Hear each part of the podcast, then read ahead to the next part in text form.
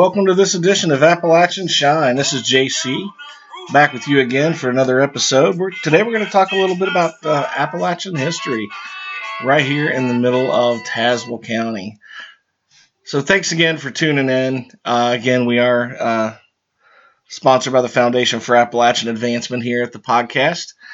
And, we've had a pretty interesting week over the last several days. We put a podcast out last time, talking with Willie Dalton, who's a local author here in Central Appalachia, and talking a little bit about her books. And, I'd previously mentioned that I had an opportunity to actually visit the gravesite of Daniel Boone, and which I found incredibly exciting. And over the past few weeks, I've actually been tracing through southwestern Virginia a trail of old locations of old historic forts that were used in Lord Dunmore's War, which is pre-Revolutionary War.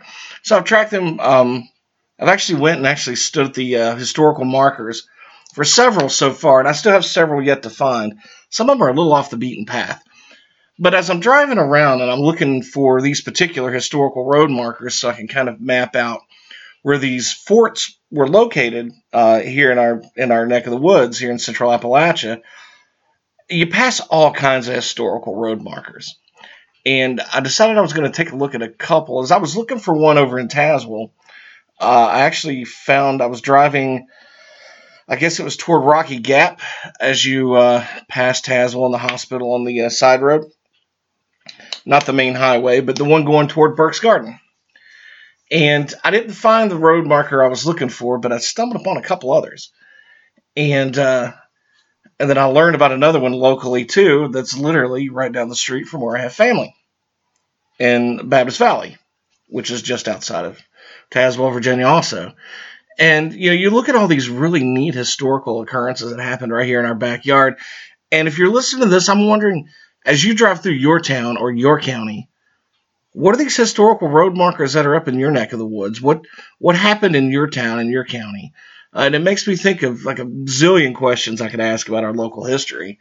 For example, one that I was finding out about my own hometown in Richlands.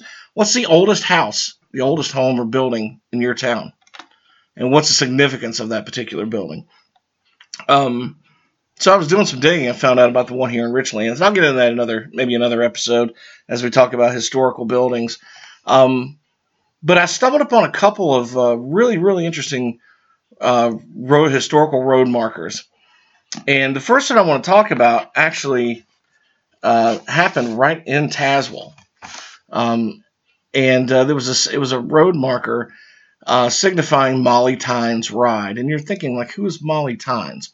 That's the first thing I thought.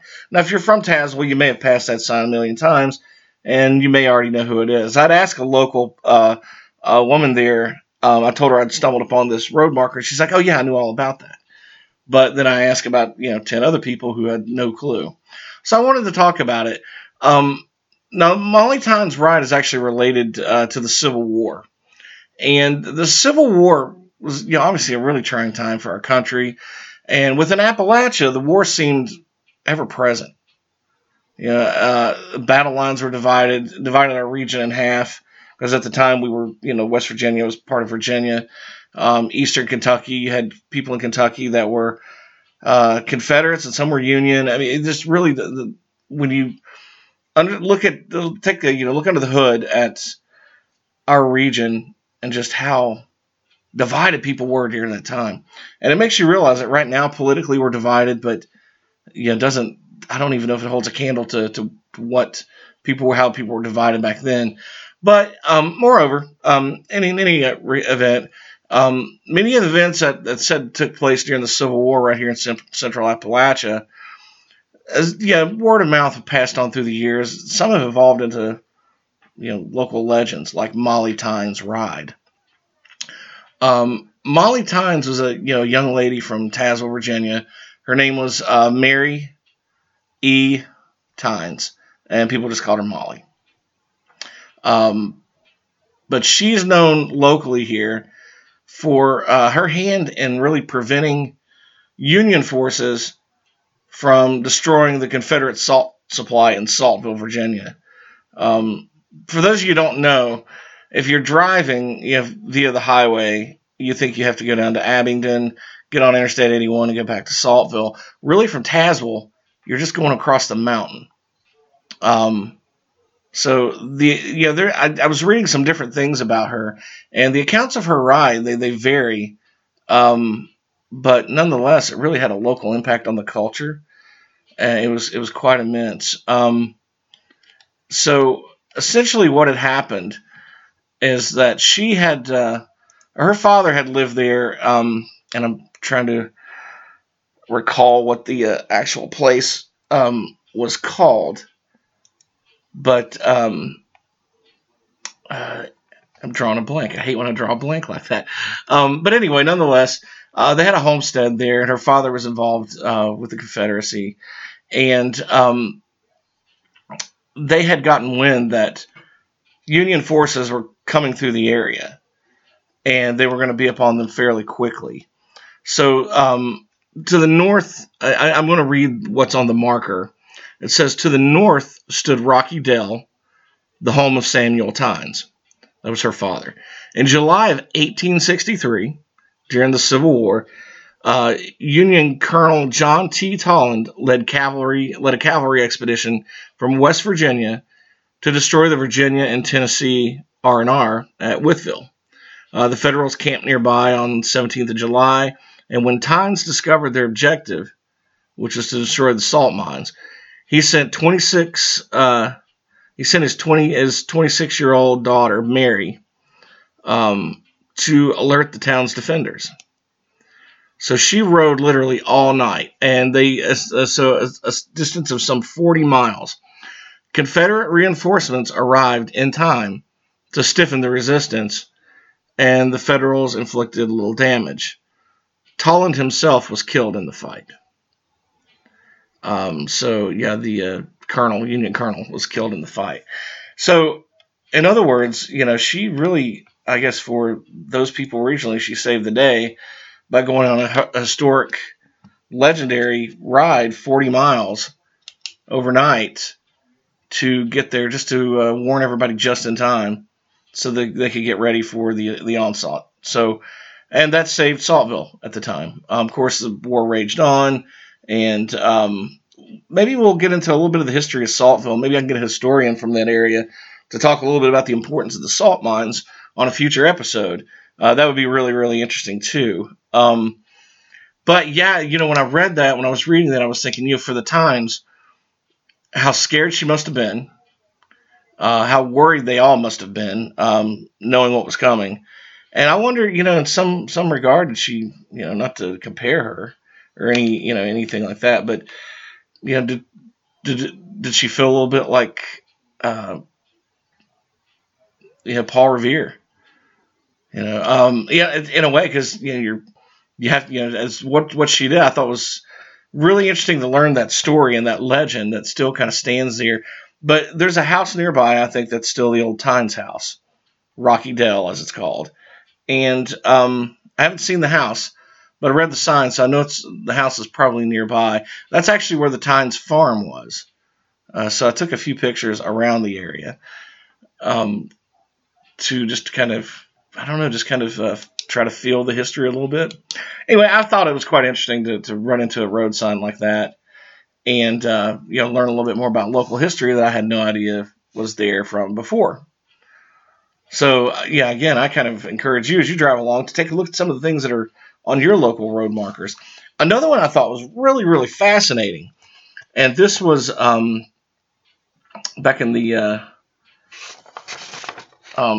this was during the French and Indian War, right? This is something called Rourke's Gap Incident. Now, this actually takes place in the area known as Babbs Valley in Tazewell County.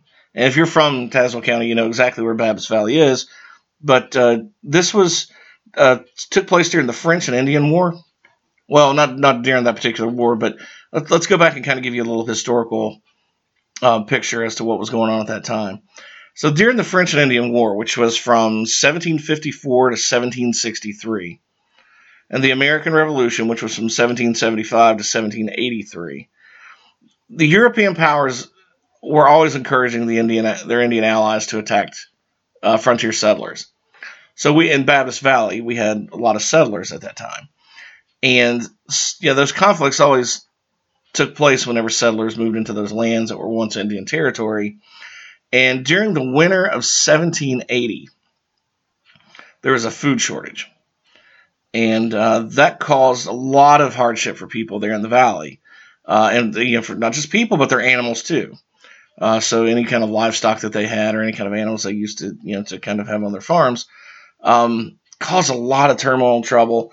And James Rourke, he was one of the earlier settlers in the region. He and two of his sons went on a hunting trip. And while they were gone, Indians attacked their home.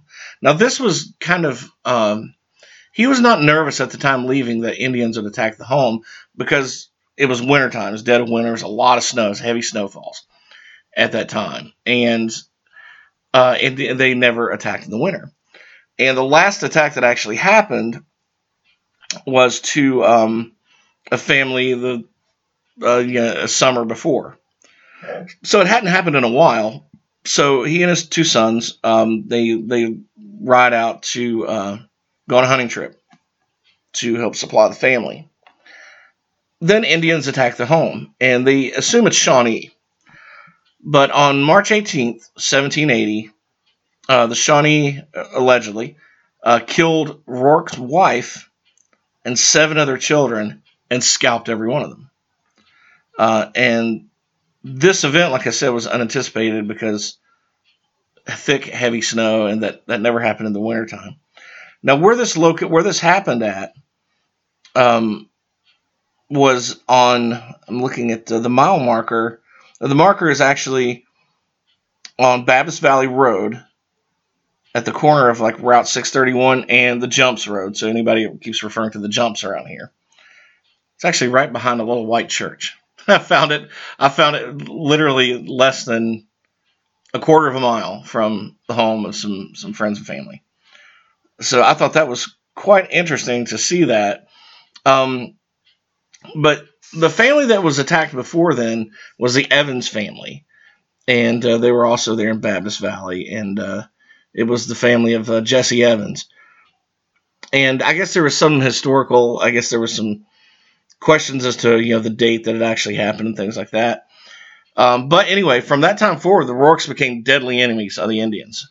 And they actually sought them out even beyond the limits of the county. Rourke and one of his sons, John, were later killed in a battle fought at what was then known as Station Bottom within the present limits of Floyd County, Kentucky. So that's how far they traveled, basically, for their vengeance.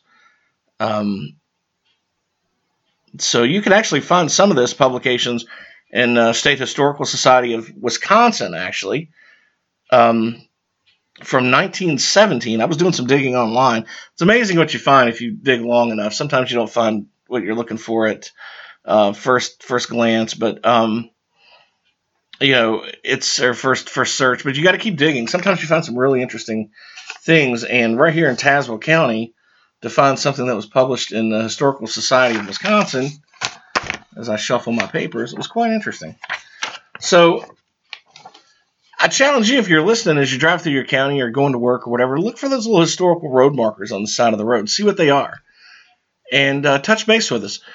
Tell us what interests you in your neck of the woods that's part of your local history and legend.